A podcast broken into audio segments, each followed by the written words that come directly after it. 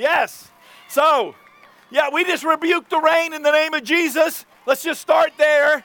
And let's get on with this because it's been a while since I've gotten to see you, and I don't want to keep you out here past anything bad happening. And I care about this equipment, and I'm going to stick to the message and not trail off, but that doesn't mean it's short because it's been four weeks. All right? All right. Let's go. What I've got to share with you today, I want to share with you, and it's based upon that whole song selection that you just heard. That we are here to do your bidding, Lord. That we are here because you're not done with us. That we are here regardless of the COVID, regardless of, of the politics, regardless of the world culture that we live in. We are still here. And I want to share some things with you. I'm going to be reading from Isaiah 49. I'm going to start in ch- uh, uh, chapter 49, but I mean, we're verse 1 through 10. That's where I want to be. And I'll tell you why in a minute. Listen to me, you islands. Hear this, you distant nations. Before I was born, the Lord called me. From my birth, He has made mention of my name. He made my mouth like a sharpened sword. In the shadow of His hand, He hid me. He made me into a polished arrow and concealed me in His quiver. He said to me, You are my servant in whom I will display my splendor. But I said, I have labored to no purpose. I have spent my strength in vain and for nothing. Yet what is due me is in the Lord's hand, and my reward is with my God. And now the Lord says, He who formed me in the womb to be a servant, to bring back Jacob to himself, to gather Israel to himself, for I'm honored in the eyes of the Lord, and my God has been my strength. And He says, It is too small of a thing for you to be my servant to restore the tribes of Jacob and bring back those of Israel I have kept. I will make you a light for the Gentiles that you may bring my salvation to the ends of the earth. And this is what the Lord says, the Redeemer, the Holy One of Israel. To him who is despised and abhorred by the nations, to the servants and the rulers. Kings will see you rise up, princes will see you bow down, because of the Lord who is faithful, the Holy One of Israel has chosen you. Let me stick to the scripture. Let me pass through this Listen fast, okay? I need you to listen fast. February of 2002, I was the pastor of a church in Western Oklahoma. We'd been there eight and a half years. I was sitting in my office. I'd been remodeling, and the Lord brought me to this very passage. And He said, You're done here. And I said, Where will I go, Lord? And He did not tell me. For another couple of weeks, He did not tell me. I was feeling a bit alone and frustrated. And so the Lord said, Hey, I want you to understand that I've cut you loose from Western Oklahoma. Now the Lord says, He says, it's too small of a thing for you to be my servant just right here in this place.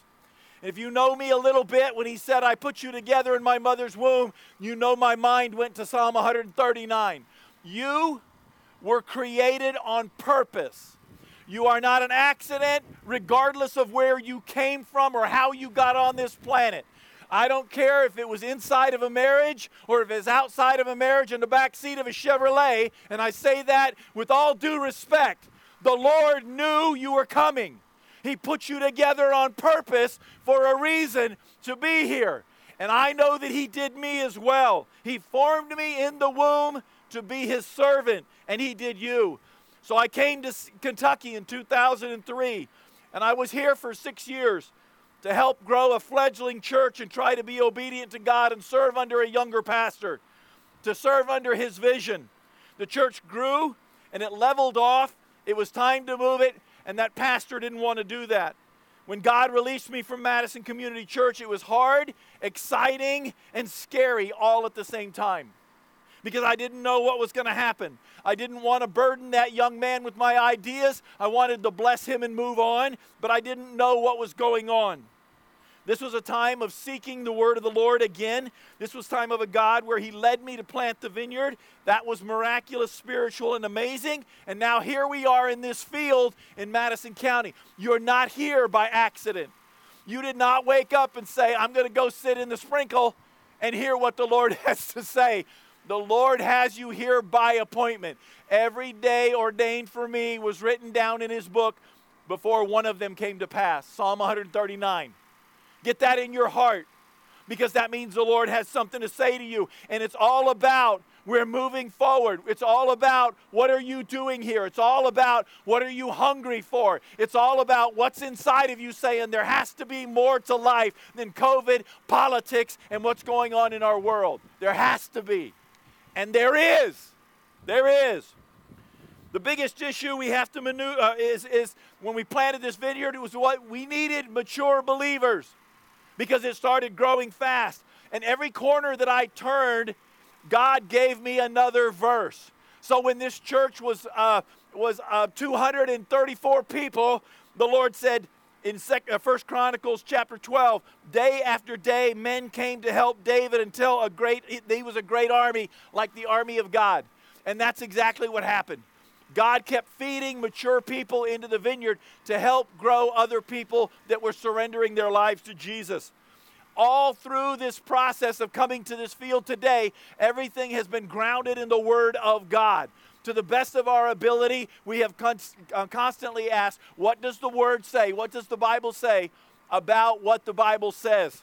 And that's what we have tried to pursue after. God was going to do this for the vineyard.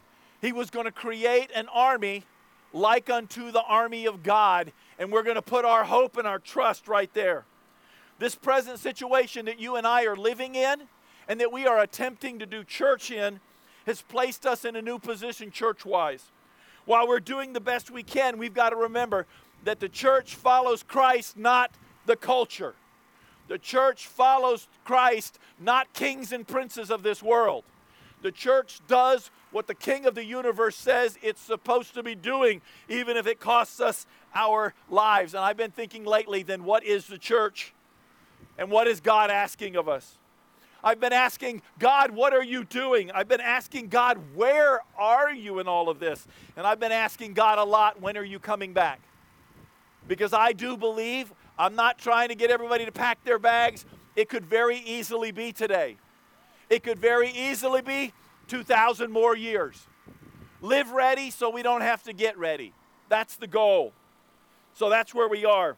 I believe that the Lord has captured my heart with the new um, scripture that we've been singing about for a while, that I've been dangling in front of your face this last week. I believe that He wants to say something to you specifically and say something to us as a great big giant church, okay? I don't believe whether you're here or whether you're online, I don't believe that God wants you living in fear. And before you say you're not living in fear, examine yourself, Paul says. Are you living in fear? Are you making decisions based on what if? If you're making decisions based on what if, you are actually living in fear of what may happen. And somebody once said 97% of what people say, what if, never comes to pass. It never does. We don't base decisions on what if. Because, hey, what if it goes crazy good? Why don't we make decisions that way? What if the what if is crazy good. And that's what we're after. All right? So, um, let me get back to where I am. The Lord has captured my heart. I believe the Spirit of the Lord has captured my heart out of Ezekiel. And if I've learned anything in this church plant, in being a pastor, it's always trust the Word of God. No matter what happens, go back to the Word. What does the Bible say? about what the Bible says. What are the promises of God that are for me today? Not just David's promise, not Israel's promise. What are the promises that I can count on that are for me today? So here's the things that I want to share with you. Thank you, Lord, for stopping the sprinkle. Can we get an amen on that one? Thank you, Lord. Huh? Yeah, okay. Number one, you have to be in the Word so the Word will be in you. You cannot go home and walk around your house like this and expect that somehow the Word of God is going to go from this leather thing through your head and into your heart. It will not happen. If you want the Word of God in you, you have to get into the Word of God. You got to go home and open this thing up. You've got to go home and read. You don't have to go to Bible college. You don't have to go to seminary. You don't have to do that. But you have to open it up. And you've got to spend some time in it in quality. You can make all kinds of excuses why you don't read your Bible on a regular basis, okay? And you're not going to go to hell if you don't spend 45 minutes a day reading your Bible. You're not, okay? But I can tell you right now that God wants the Word of God in you, and that's going to happen when you read it. If you don't read well, then it's going to be work for you. But work at it. If you don't have time, you're going to have to change your schedule. If you want to go with God from this moment forward in what He's doing in Madison County, something has to change in your life in relationship to the Word of God. If you don't know where to ask, uh, excuse me, where to start, ask. I will tell you, start in the book of John. John wrote these things, 22 chapters, so that in reading them you might believe.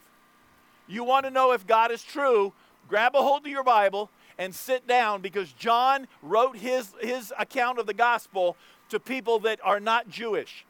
And I'm not Jewish. So it's an important book to me. And it's my go to when I'm hungry for God. At some point, you have to put down your excuses and pick up your passion and start chasing after Jesus again. Write that one down. At some point, you have to put down your excuses and pick up your passion for Christ and start running again. My soul needs your word, God, and I promise you yours does too. Paul told Timothy, study to show yourself approved. Don't be afraid to do that.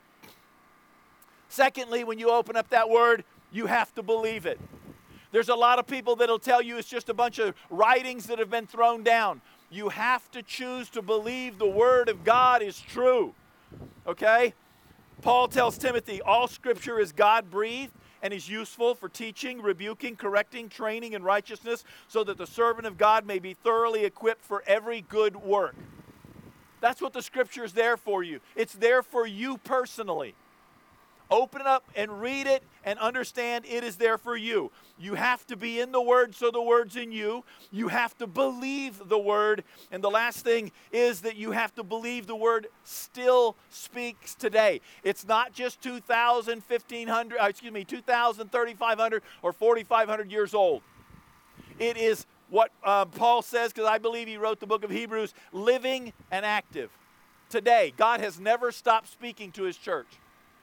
We've stopped listening, or we believe that the only thing He said is found in these covers. The Holy Spirit wants to move through you. Look at this. For the Word of God is living and active. It is sharper than any double edged sword. It penetrates, dividing soul and spirit, joint and marrow. It judges the thoughts and the attitudes of the heart. It does. And just over the last three and a half weeks, I got that whole dividing joint and marrow thing down. I'm telling you, I understand that. It's painful but there's healing. Okay? I walked here today, uh, not all the way from my house, but I walked here today. Thank you, God, and thank you for your prayers. This scripture is here for us today as a church. So here's my scripture right here. Let me read it to you. The hand of the Lord was with me, it says in, in Ezekiel chapter 37. It'll show up on the screen over here in just a minute, okay? The hand of the Lord was on me, and he brought me out by the Spirit of the Lord and set me in the middle of a valley, and it was full of bones, dry bones. And he led me back and forth among them, and I saw a great many bones on the floor of the valley, bones that were dry. And he asked me, Son of man, can these bones live? And I said, Sovereign Lord, you alone know. And then he said, Then preach, prophesy to these bones, and say to them, Dry bones, hear the word of the Lord. This is what the sovereign Lord says to these bones. I will make breath enter you, and you will come to life. I will attach tendons to you and make flesh come upon you and cover you with skin. I will put breath in you, and you will come to life. Then you will know that I am the Lord. So I prophesied as I was commanded. And as I was prophesying, there was a noise, a rattling sound, and the bones came together, bone to bone. And I looked, and tendons and flesh appeared on them, and skin covered them, but there was no breath in them. And this is what the sovereign Lord says Come, breath from the four winds, and breathe into these slain that they might live. So I prophesied as he commanded me, and breath entered them, and they came to life and stood upon their feet, a vast army. The scriptures from Isaiah says that I will make you a light to the Gentiles. Are we a light? Are we going to the Gentiles? Are we making a difference in what will it take? Because God has prophesied to you and I that we will not be dead forever. The things inside of our lives that we think are no more and are useless, just like the, the, the, disciples when they pulled their boats up on the, on the shore and they were fixing their nets because they fished all night and caught no fishes. Guess what? God wasn't done. And that was the very day that they caught the biggest catch of fish that they had ever experienced. When they thought their marriage, their lives, their children, their, their finance, when they thought things were dead, God said, just a minute, I'm going to prophesy to that and it's going to come back to life. And that's what God is saying to us. My personal journey went through Madison Community Church, which is Lighthouse Church now. It went through Lexington Vineyard to the planting of the Vineyard Community Church in Richmond. Your vineyard brought you to, uh, excuse me, your journey brought you to this field today. Back up a year, back up two years, back up five years. Something brought you to this field today. And so now we lay hold of the Word of God that He wants to breathe into the life of Vineyard. He wants to breathe into the life of the death that COVID is creating in our hearts, not in our physical bodies, because our hope is in eternity, not in staying on the planet. So we should not fear dying. He came to set those free who all their lives have lived in fear of death, it says in the book of Hebrews. So set us free, Lord. But He came to breathe life back into your life, life back into your loss. That's what he came to do. And I want to encourage you in that today. So we prophesy to the, the to dry bones. We prophesy to people whose lives feel hopeless. We prophesy and we ask God to show us the dry bones. Where are the dry bones in Madison County? Where are the dry bones in my personal life? What is in my life that I am counting dead and God can never resurrect it? Give him a chance to do just exactly that. But we have to prophesy to the Holy Spirit. Come, Holy Spirit. This is what the sovereign Lord says Come, breathe from the four winds and breathe into these slain. In John, Jesus says, Peace be with you. As the Father has sent me, I'm sending you. And with that, he breathed on them and they received the Holy Spirit. In Luke, in Luke's account, it says, Jesus said, If you that are evil know how to give good gifts to your children, how much more will your Father in heaven give you the Holy Spirit if you but ask? It is time for vineyard. Let me begin to wrap this up. You will be a light when your credibility is cast on God's holiness. Can you grab a hold of that?